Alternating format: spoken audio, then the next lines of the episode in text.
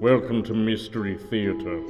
Tonight's tale is entitled Murder on Skull Drive. Enjoy, if you dare.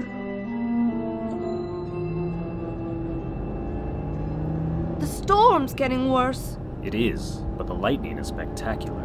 And no thunder. How strange. Good thing we can see it and aren't just listening. I'd imagine that'd be pretty disappointing to have someone tell you about such awesome looking lightning and not being able to see it yourself. Oh, Roderick, it's getting closer to the car. Do you think we should be driving in this? Especially with the top down and me with that metal plate in my head, which was put in after I was struck by lightning on three separate occasions. No one gets struck by lightning four times, you know that. Three, sure, that's easy. But four, no way.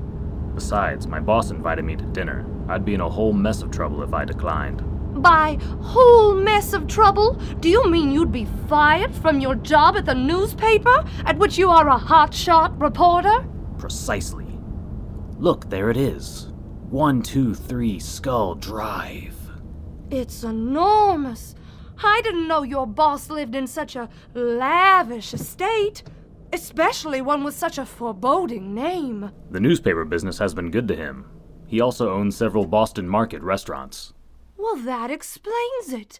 Their mac and cheese is as exquisite as it is inexpensive. Come on, let's get to the door. Maybe he had Boston Market cater this dinner. We can only hope.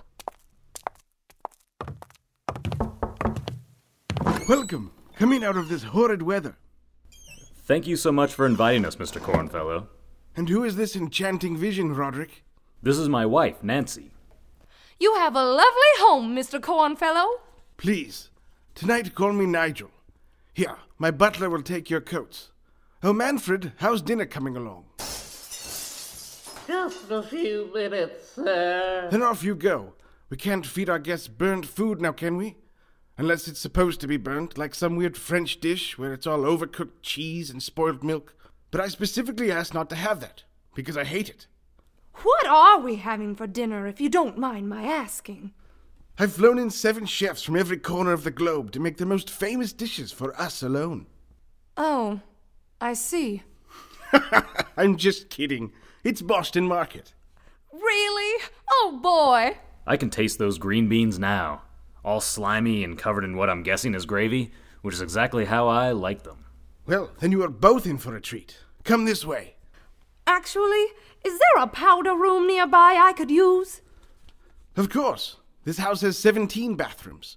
Fifteen and a half are currently experiencing horrible septic problems, but you'll find a clean and functional one upstairs and to the right. I'll be right back. Mr. Cornfellow, Nigel, are Nancy and I your only guest tonight? Yes, there is something I must talk with you of the utmost importance. Somewhere away from the prying eyes and equally prying ears of the newspaper. Those ears do seem to enjoy prying, although not as much as the tongues. They get in everywhere. I'm back. Shall we? Actually, I need to use the little boy's room now. Do you mind? Not at all. It will give your lovely wife and I time to get acquainted. Off you go. Off I go! So, Nigel, are you married? Once, long ago, my darling Prudence. She passed on. Oh my! I am so sorry! Prudence is such a horrible name! Did you know it before you married her? Sadly, no. We never spoke a word until the honeymoon. Her parents were very strict. Only hand holding and anal were allowed. Yes, my grandparents were the same way. I'm back. Who's hungry? Unfortunately, I must relieve myself as well. Geez, I wish more of my restrooms were functional. We could have gotten this out of the way at the same time. Be right back. Roderick, did you know about his poor dead wife? Her name was. Prudence. That is a hideous name. But more importantly, he told me he has something very important to tell me. Something so important that when he tells me what he told me he'd tell me, I'd want to tell everyone. But I mustn't tell what he'd told he'd tell me. It's a secret. Oh dear! What could it be? Maybe he wishes to fire me. He's never had anyone to his home before. What if he wants to make you the editor in chief? Well, you know, at the newspaper. The newspaper where I'm the hotshot reporter? The very same! I hadn't thought of that. Man, oh man. With that kind of power, I could really change this city for the better. I wonder. Now then, since we've all emptied our bladders, let us now fill our stomachs. With delicious Boston Market! Quite right, my dear. The dining room is right through here. Nigel, what did you want to talk to me about? Well, Is that a body? dear Lord, Manfred! He's dead! No! He's been murdered!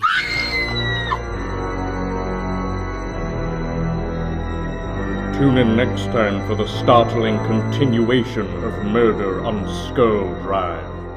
Until then, good night. Or good day. Or whatever time zone you may reside in.